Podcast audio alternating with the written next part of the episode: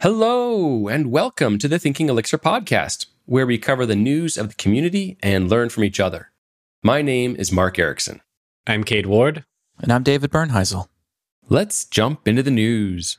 First up, it looks like Elixir Lunch is now Elixir Social. People from all over the world came to the last Elixir Lunch, but few brought lunch, so it seems sensible to change the name.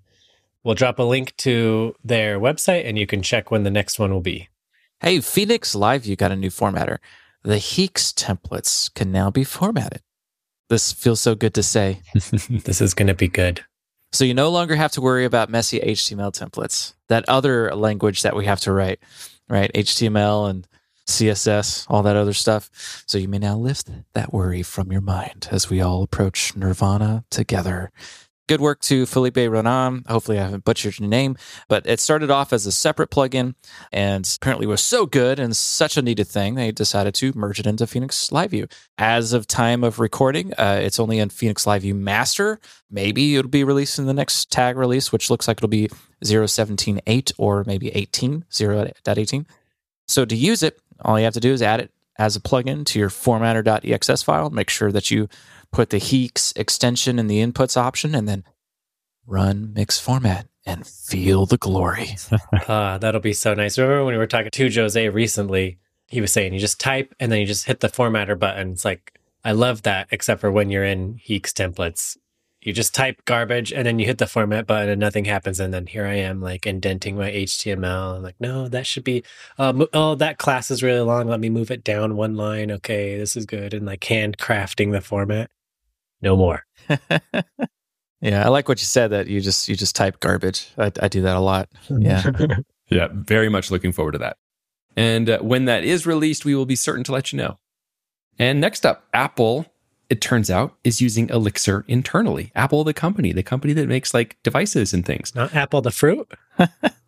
So it looks like the job post is already closed. There was a job post. That's what cued us off to this. So the story really here is about getting a little insight into what's going on in Apple because typically they're very tight lipped and very closed company. They don't expose a lot of how they work with their teams internally. What we've learned from this posting is that their environmental team is using Elixir for their internal tooling. And so they're working on APIs that will be used towards their goal of becoming carbon neutral by 2030. So I just thought it was very cool that Apple is using Elixir internally, at least for something. So just a little insight there. Loved it. Continuing with the Apple news, there continues to be performance work on the Apple M1 chip. Eric Meadows-Jonsson was researching performance issues affecting mix deps.get, making it 30 times slower than Intel machines, and the issue appears to be around tarballs, and just turning off Spotlight for the tarball extraction directory avoids the issue. So if you've noticed that slowness, it's actively being worked on, and it may be fixed by the time you even hear this. Feels like even after all this time with M1 chips, we're still finding those little those little quirks. This is why you wait a, a solid couple of years before you adopt an entirely new chipset. Alex Koutmos shared a PromEx update now allows you to bundle Grafana's agent so you can push metrics to Prometheus. Prometheus is typically a pull kind of uh, metrics platform. So now you can push if you'd rather do that. I don't know where I sit on push versus pull. I, f- I feel like both of them are pretty pretty cool. I'm used to pushing metrics. The polling one just feels weird to me still, but I see the value of both. Anyway, so now you have the option of either in PromEx. So extending PromEx with the agent support is a sign of growth and maturity in the library. This is a go-to library. I, I really wish I could use it right now. Actually, I, I haven't been able to use it, and I really wish I could. So good job, Alex, and uh, happy to see that that kind of progress. Next, there's a intro to accessibility blog post by Fly talking about LiveBeats getting more accessibility support. We talked to Chris McCord about LiveBeats and how an accessibility expert was involved with helping it to be more accessible. So this post is a follow up to that written by the accessibility expert himself. Yeah, I mentioned before how when I worked on a project in the education space, I personally became more aware of ex- the accessibility concerns and what was involved with designing a web application with that in mind. And a lot of that was just humbling because you realize this is so much bigger and broader than I had any clue about. So, what I love about this article is it helps introduce people to this topic, but he also shares how he will continue to work to improve LiveBeats accessibility. And the reason it's LiveBeats is because it's a model application in the Phoenix space that people can look to to say, how can I build a Phoenix application? And when accessibility is built in, then people start to understand what are some of the things, what are the ways I do this? How can I make this more accessible? So I thought that was a, a neat thing to be aware of and check out. And next up, Frank Hunleth has been playing with nerves on his GRISP 2 board. So, GRISP 2 is a hardware device that is built with Elixir and Erlang in mind. And with nerves, Frank has made early versions of pre built binaries available. He's been tweeting his progress on this as he continues to tune it and to try and get better Wi-Fi support where it boots up faster. And and really that's a lot of around that. So it's it's very interesting. If you're in the nerve space, you might already be aware of this, but certainly you can follow what Frank is doing online as he seems to be very open in sharing with his discoveries and progress. All right, last up, a small correction to some news items we had a, a couple episodes ago about uh, OTP 25, and we talked about the new function crypto dot hash equals. So I had mentioned that it was constant time, and so that makes it fast. Well, that's sometimes true, depending on what you're trying to do. But in, in this case, that's not true constant time has nothing to do with it being faster or or slow uh, in this case. So thanks to Todd Resudek who reminded me that just because a function is constant doesn't mean it's fast. In this case, it's constant time anchored to the slowest hash check, and this is important because it mitigates timing attacks. So what is a timing attack? Well, in case you didn't know, it's when you're comparing binaries such as a personal access token to an API. There are algorithms that can do it quickly and maybe fail out fast, right? And so if it's done quickly, that the timing of that function reveals a little bit of information that was either not like for example that the token didn't exist or maybe if you're pairing the token with an email maybe the email didn't exist or does exist. Based on the fact of of the function returning quickly or slowly is enough information for attackers to maybe collect that kind of info. Maybe they'll start collecting a list of you know uh, emails that might be you know present when somebody's trying to log in. And so they can brute force that and derive a list of valid entries once they have one piece of the puzzle, then they can brute force the other piece of the puzzle, like the password. So thanks, Todd, for the quick correction there. Hopefully, we all learned something through that. I did. And that's it for the news. Fly.io supports this podcast by providing editing services. Beyond being great for supporting us, they are a great place to host your next Elixir app. Check them out at fly.io. Today, we're being joined by our special guest, Tetiana Dushenkivska. Thanks for coming and welcome to the show. Uh, thank you very much. Happy to be here. Awesome. Well, Tetiana, I am excited to talk to you because you have been involved in the Elixir community for a long time. And one of the things that people may or may not be aware of and, and your relation to is that you've created a product called Elixir Cards, which is like a set of flashcards that people can use when they're learning Elixir or even just wanting to go deeper on some things and, and kind of make things more muscle memory, which I think is a great, fun thing to think about and do. I would love to learn about that and more about where this came from and how you're doing it. And I understand Elixir is even involved with the production of some of this. So that'll be very cool to talk about. But before we get into all of that, maybe you can tell us a little bit more about yourself. Like, where do you live and what kind of work are you doing? I can uh, give you a little heads up that if you can't pronounce my full name, Tetiana Dushenkivska, you could just call me Tanya, which is a little bit easier. I'm from Ukraine. At the moment, it's a little bit hard to say because I'm worried about Ukraine, but thank you for inviting me to the podcast because that takes my mind off the scary things which are happening. So I have been programming since probably 2014 when I joined a company in the UK in Southampton, and I was doing Ruby for around a year, year and a half, and then I've discovered Elixir. One of my colleagues just came. I've been very excited about Elixir, about what it can do, and at that point, I thought that's another another thing, another shiny thing to to look at and learn. It's probably nothing. But then, like the talk was happening, and there were a little bit of excitement, and I thought, okay, I'll have to give it. I just have to have a look at it. And then I picked up a book by Dave Thomas, one of the first books And I started reading about it and learning about it, uh, realizing that functional programming is actually quite fun because I haven't touched it before. Uh, my background is uh, electronic engineer, so software was something new. Figuring out that this language is functional and it's easier for me to understand it's easier for me to reason about made me excited about it and then go into processes about all of these exciting things about how you can scale which at that time i didn't quite understand what that means but it looked very exciting and this is where the flashcards came from because i would read the book and I'll be like, oh, yeah, this is good. I understand this. And then I think I'll sit down and I'll try just to write a little challenge. And I couldn't because I can't remember the syntax. And then I, where is that page where, where I've read it? I understood the concept, but I couldn't remember how to do it. So then I started writing down the little, page that was just a note.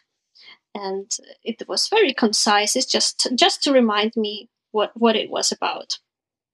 And my partner, Keith, uh, he has been supporting me with this project from the beginning and still is supporting me.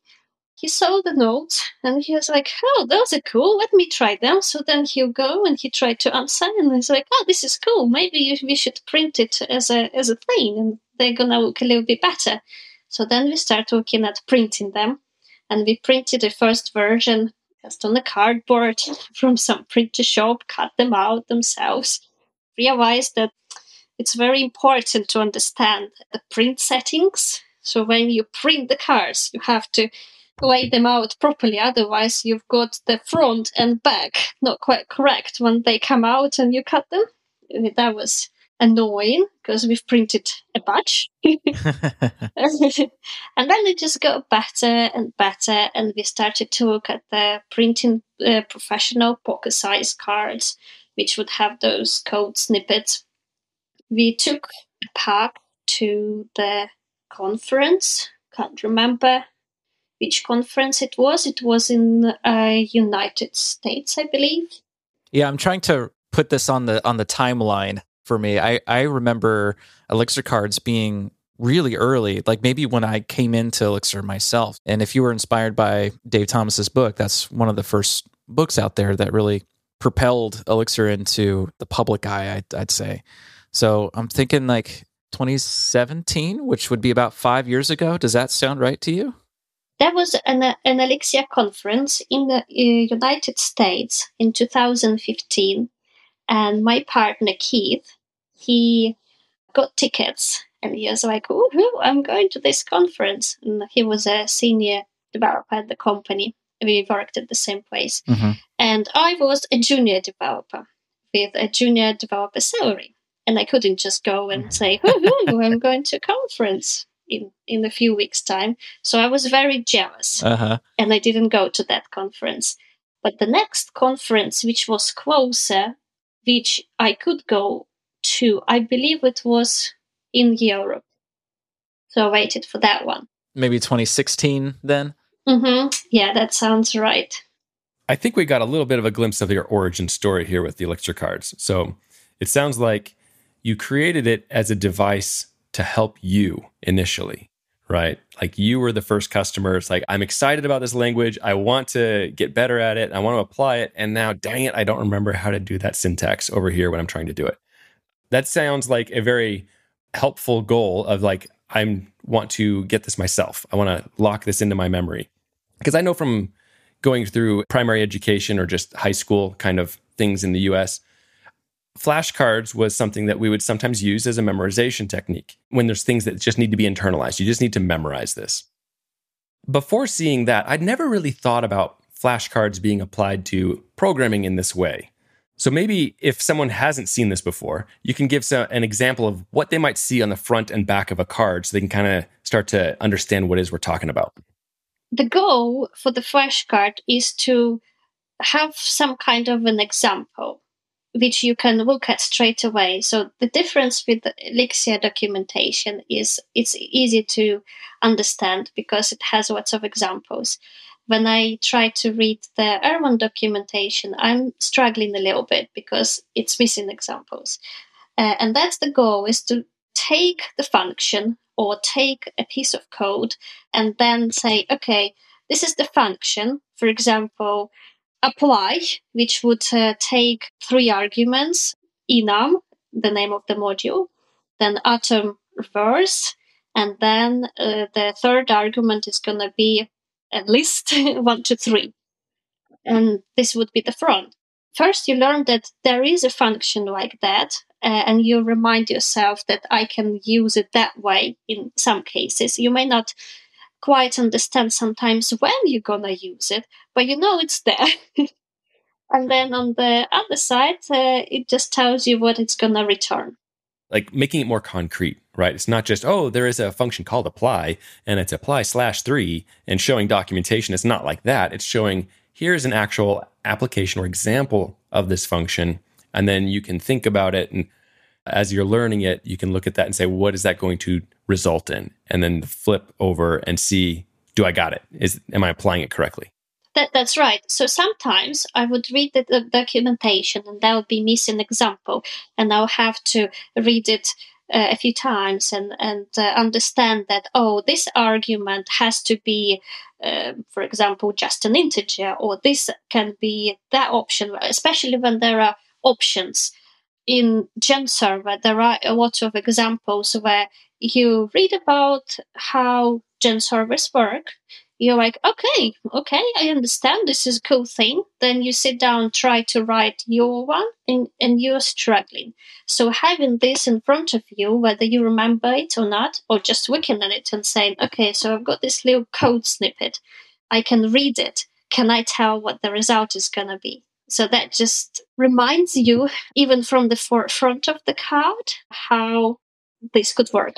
I love that the flashcards exist. I, have used it in a couple of different ways, but I've never actually used it the way that you you used them. If I can't remember how to do something like how to split a string or something, I I literally just Google it, and usually it's Stack Overflow or an Elixir forum post and then I, you know, I, I remember, okay, it's that, or or it's hexdocs. Yeah, I usually have a tab for hex docs open if it's like an Elixir thing, like an Elixir kernel function or something. But the other way that we haven't talked about yet that I found myself using these Elixir flashcards is actually as a game, quizzes eh, at, at meetups. I bought some like fun socks with like tacos and Spider Man on it and stuff like that a while back ago. I, I should do start doing this again. I found some of your your flashcards on on the Twitter account. I think you had for a while you were you were doing that on on Twitter, and then you'd wait a day and then you'd post the answer. And so I found a couple of those, and I put it on a PowerPoint slide, you know, like how meetups usually do. It let every, let everyone try to answer it, and the first one that could answer that that question would get uh, some some free socks. Adding like a sense of fun or an element of fun to this, I thought was really really cool uh, cool way of of of applying the uh, you know the the flashcards. First, that I found you, I think through the the Twitter account. So thank you for doing that. But then also the the flashcards themselves also seem to be really high quality. They're not cheap things, you know. They're these are nice ones. So maybe you can talk a little bit about how you make these cards, like the process for deciding one, what am I going to put on the card, and then how you actually go through the the whole design and development and production of it. I, I haven't created a new content for a little bit, but because uh, now I'm a mom, pretty much full time. I still want to do it. I want to create more. I want to do Erlang cards. But when I was creating the cards, uh, usually the motivation was is that I'll be at work and I'll be just working away and keep googling this enum module functions, especially enum reduce or reduce while those functions. And every time I would just keep Googling it and then thinking, I'm using it so much, I should remember it. It's going to be much quicker. So then I'll be like, okay, I've had enough. I have to try to memorize it. I have to try to remember the API. And then I would say, okay, what's the best way? Well, I'll just go open up the uh, amazing Elixir documentation the enum module and then I'll go through the functions there and I'll just create the cards. So for each one, I'll look at it and I will say, okay, so what is an example here? How can I use it? And then I'll put it on the cards. So for each function in the module, I would have a few cards with different arguments. So so then it's it's covering how you can use it. And then I'll just play with it either myself or in the time of meetups we had tried different games where we maybe sit in a group of three and we deal three cards to each person and then we take turns try to get rid of our cards as soon as possible. And then whoever wins uh, is uh, is getting a, a, cup of tea made by the rest of the group or something. So just a bit of, uh, of fun as for the process of creating once i figure out the content then we would put that content in the editor, which is a tool which we've built ourselves and we use it behind the scenes to create the flashcards. And that tool is uh, showing us how the cards are going to look like when they're printed. So they're formatted, styled in the way they're going to come out. And we would type in the question and the answer, and then as we're using Elixir, at the moment, we are doing something which you shouldn't be doing really if you're working in a serious company. We get the question, we evaluate it, that's the part which we shouldn't be doing. well, you're controlling the content. We're controlling the content, so we know that no one else can touch it. And then we would compare that what uh, has come out from evaluating that question is actually what we put as an answer on the card. If that's all good, then we are happy with that. We check that the actual text on the card looks good, that it's centers, whatever, so it's ready for printing. Then we would generate a PDF from the, the bunch of those cards, save it, send it to printers, and then they do their magic of printing us beautiful cards. And then they come out good looking cards. what I love about that is how you're using Elixir as a tool. And I think you said it was LiveView, right? It's a LiveView app that does this and that you're evaling it. So that to me sounds like, oh, that's like doc tests, right? A doc test is where I say, this is the thing and this is the expected outcome. And it's evaluating it at the time it runs the tests and saying, yes, it matches or it doesn't match. And so you're doing that with the cards to make sure you're not accidentally putting out something that says, this is what it does. And on the back, it's wrong, right? That's not going to happen. I love that you're using Elixir to actually, you know, verify that. Going straight to the source and that has caught quite a few mistakes where I just made a typo.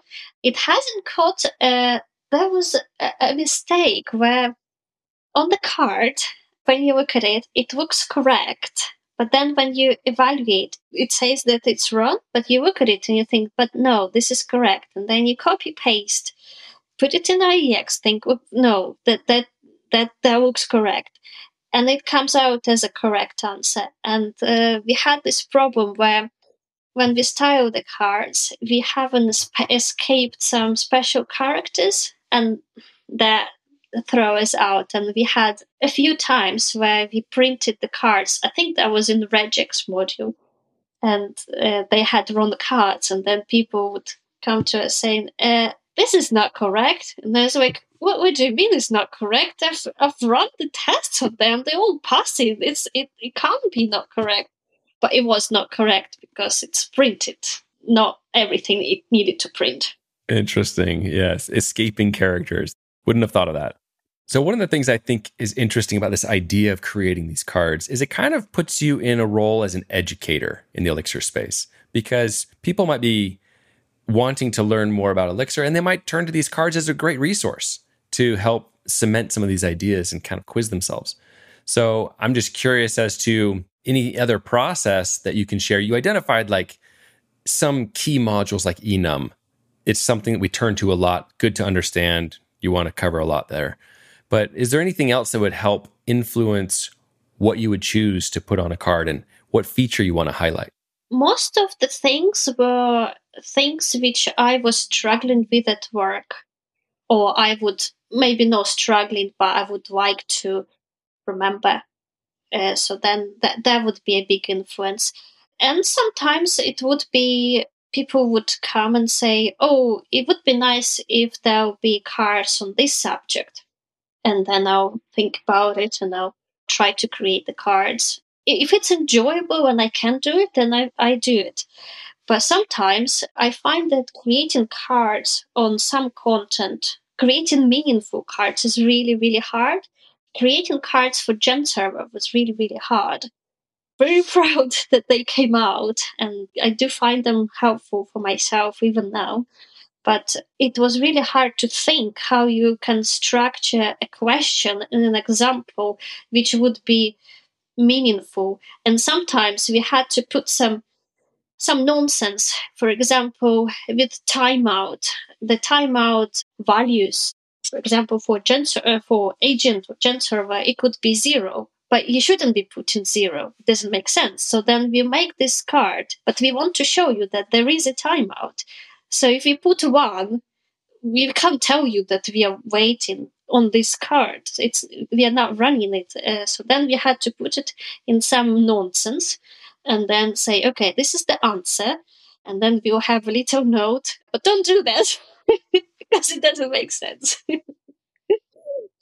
so David mentioned this idea about how he was using some of these elixir cards that you'd created in, in a meetup context, like a group context. Have you found any other ways of applying and using these cards in a more fun, kind of collaborative way?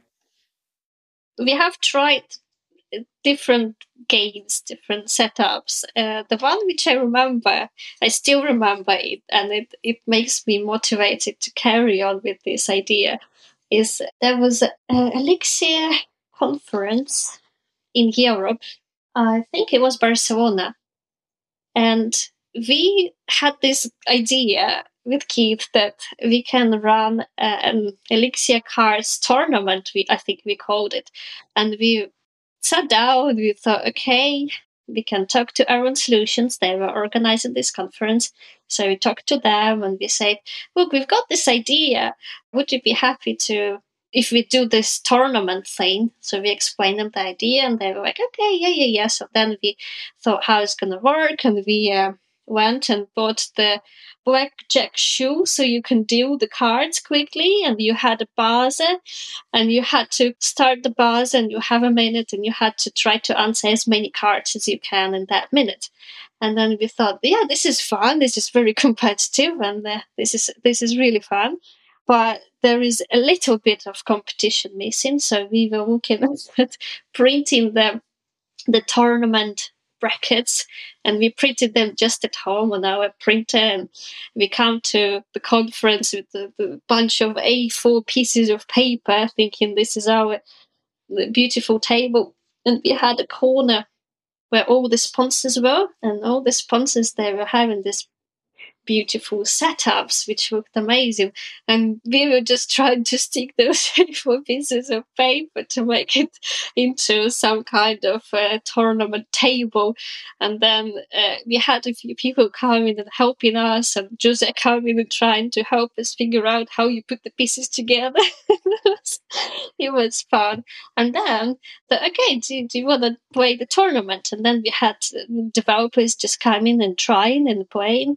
and we end up with it being fun but not organized as well because we had many people who were participating. They were also speakers at the conference. So they'll come and do a little bit and then we can't catch them but they had to play against someone else. So then basically at the end of the day we had probably 20 minutes left and we quickly finished this tournament where at the end it was mm, pretty much the uh, the guys from Elixir core team. Remember Andrea, remember Jose, I remember Mike, and they were, he is quite, quite good, Erwan, Erwan and uh, they were just playing and competing, and uh, we just gathered around and thinking, wow, they're so good.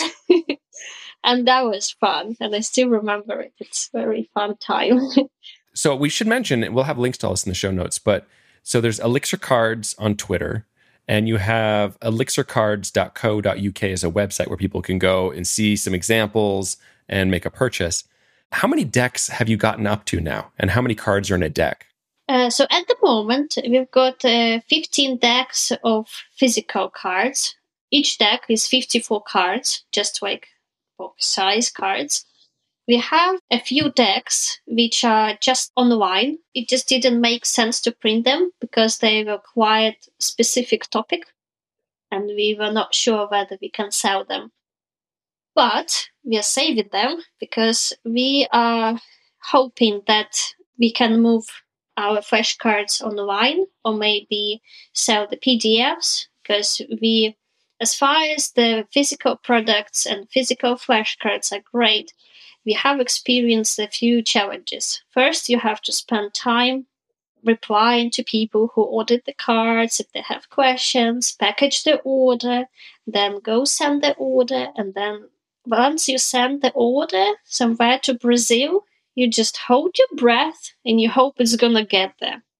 And we had lots of problems where cards would get stuck somewhere, and then we'll either have to refund the cards or they're coming back and reclaiming them, or they come to the developer who ordered them, but they come after month and a half. So it, it's just no enjoyable experience. And after holding the physical product which we're proud of and now being able to deliver this great customer service, we thought that we need to rethink what we are doing. And also, shipping is expensive, but it's nothing we can do. It, we either have to make sure it, it's tracked and it's going to get there, hopefully, even if it's tracked, it sometimes get lost, or we make it cheap, but then but then we don't know, and then we are losing. So it's basically just problems which we don't want to solve.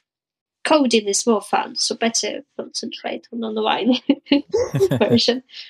Becomes a lot of logistics, right? And dealing with international shipping, lots of challenges. So you mentioned that there were some online cards. Is that something that people have an option to do right now? Not quite. Or I should say yes and no. So we've been with again with Erlang Solutions once the coronavirus hit the world, the conferences stopped being in person and they all moved online. And they we talked about them and we did an Elixir cards quiz. Or it started as Elixir card quiz and then it was a BEAM quiz, then it was a quiz for CodeMesh, which was just a mash of functional languages. Uh, so that's a competition which we run at the conferences. During the conference, we would select maybe 15 cards, and people would see the card, they'll type in the answer, and then whoever gets all the cards correctly first, they get a prize from the conference organizers. That's one of the tools, but that was specific for the conference. But that pushed a move into thinking, well, okay, so this is all good. Can we move it a bit forward? I've just been working on the games part of the Elixir cards, where similar concept. You have a card, you type an answer, and you have hints. So you it doesn't tell you straight away, or you're not struggling there forever if you don't know the answer. So give you the hints, and then if you get it, the, the idea, that's what we've got at the moment. It just tells you correct or not correct. But the idea is to use that concept, but plug in the space based repetition. That's a concept which I think is very important, which I've learned about quite a few years ago. There was a psychologist, I think he was, called Eben, Ebbinghaus, I think he was called, and he realized that if you want to memorize something or remember something, there is something called forgetting curve. So if you remember, if you want to remember something for a long time, you have to practice within some time. So you don't just pick up the subject and you learn the same thing every day that that's actually not helpful but you pick up a subject and you learn something today and you leave it for two days then you revise it in two days and you see can you answer all the questions if you can that's it you you, you've nailed it. if you can't pick it up again in in four days, pick it up in eight days until you know that you remember it. And that's what we want to plug into our online platform. So we can't say that it's finished until it has that value. So at the moment, just having question and answer is kind of okay, but it's not enough enough not enough on one platform. So to provide question answer site to replace the physical cards, we thought that we could allow people to maybe purchase a PDF of the card so then they can use them the way they want to use them and it's not um, dictated by us what what content they see. But if it comes to a clever tool then it has to be a clever tool with some statistics and some rewards and saying well done. Yeah that's interesting. We i shared a link in the show notes to that forgetting curve and that is interesting just that you can build that into a tool that says at this interval of time, if you want to remember something, you need to be reminded of it.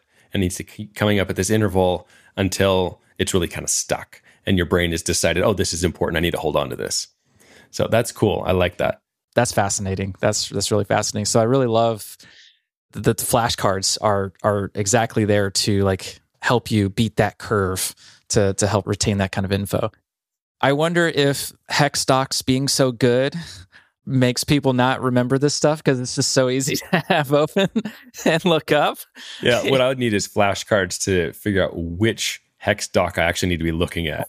Because like, oh no, this is not this is an ExUnit. No, this is actually in X docs and I might do, be doing the same disservice to myself. I use this program that actually downloads and caches in memory all of the docs. Dash? Are you using Dash? Yep. And then you can type anything, and it doesn't matter like which library it belongs to or if it's core Elixir. It just pulls the docs up based on a global search bar, right? And I can find anything instantly, and uh, I'll never memorize it.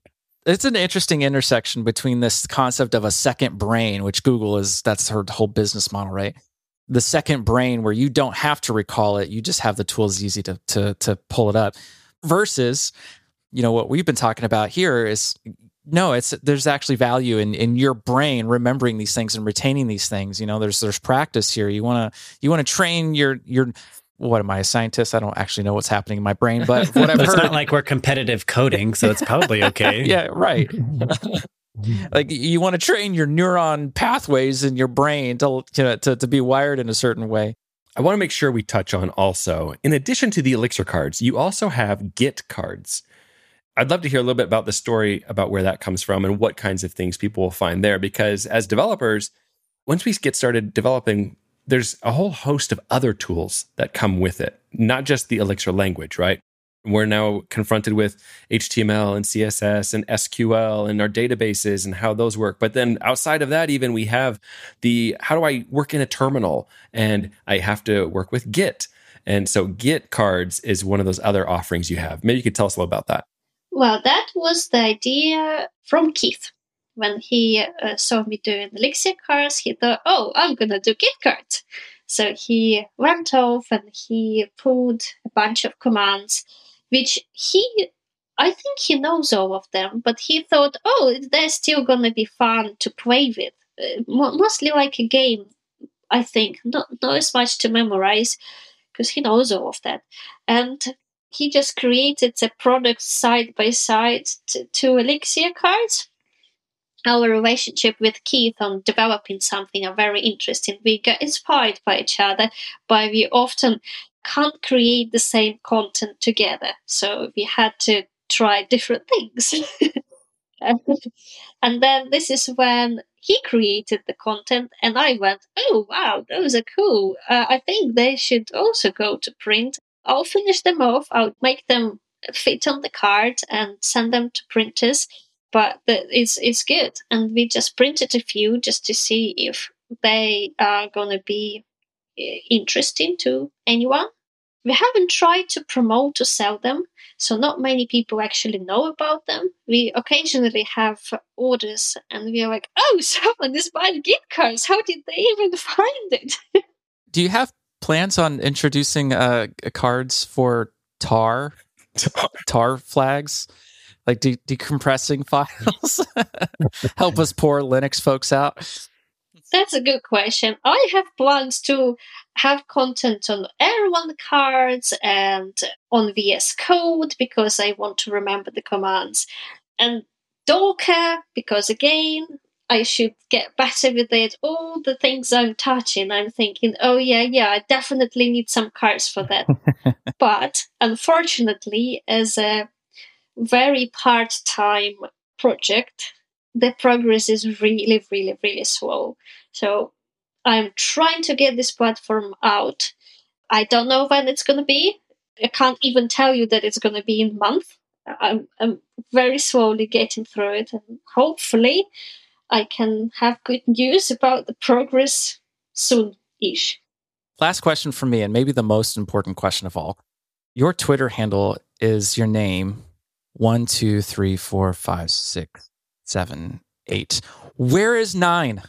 Is that a character limit? I know. I know. I've been asked that question a few times. When I registered, it was quite late in the day, so I wasn't the the, the one who uh, got the Twitter handle sorted early enough. oh, okay. it was taken. yes, and I was going one is taken, two taken, and then I go up to eight, and there was three, and I was like, there you go. okay, okay, all right. Now I can rest easy knowing the story behind your Twitter handle. Yeah, mystery solved. Well, Tatiana, this has been fun. And I am very interested to hear about when you have any progress that you'd like to share about the platform that you're working on. Please let us know and we'll let all the listeners know. But if people want to follow you online or learn more about any of these things, where should they go to do that? I would say Twitter is the best place, especially if they post things publicly. I can see them and I try to answer if I can. I'm doing my best. Other than that, they could send an email if they've got some feedback or suggestions or ideas to sales at cleverbunny.io. Cleverbunny.io. I love it. Great. And we'll have a link to that in the show notes. Well, Tatiana, thank you so much for joining us. It's been fun. But unfortunately, that's all the time we have for today. Thank you for listening. We hope you'll join us next time on Thinking Elixir.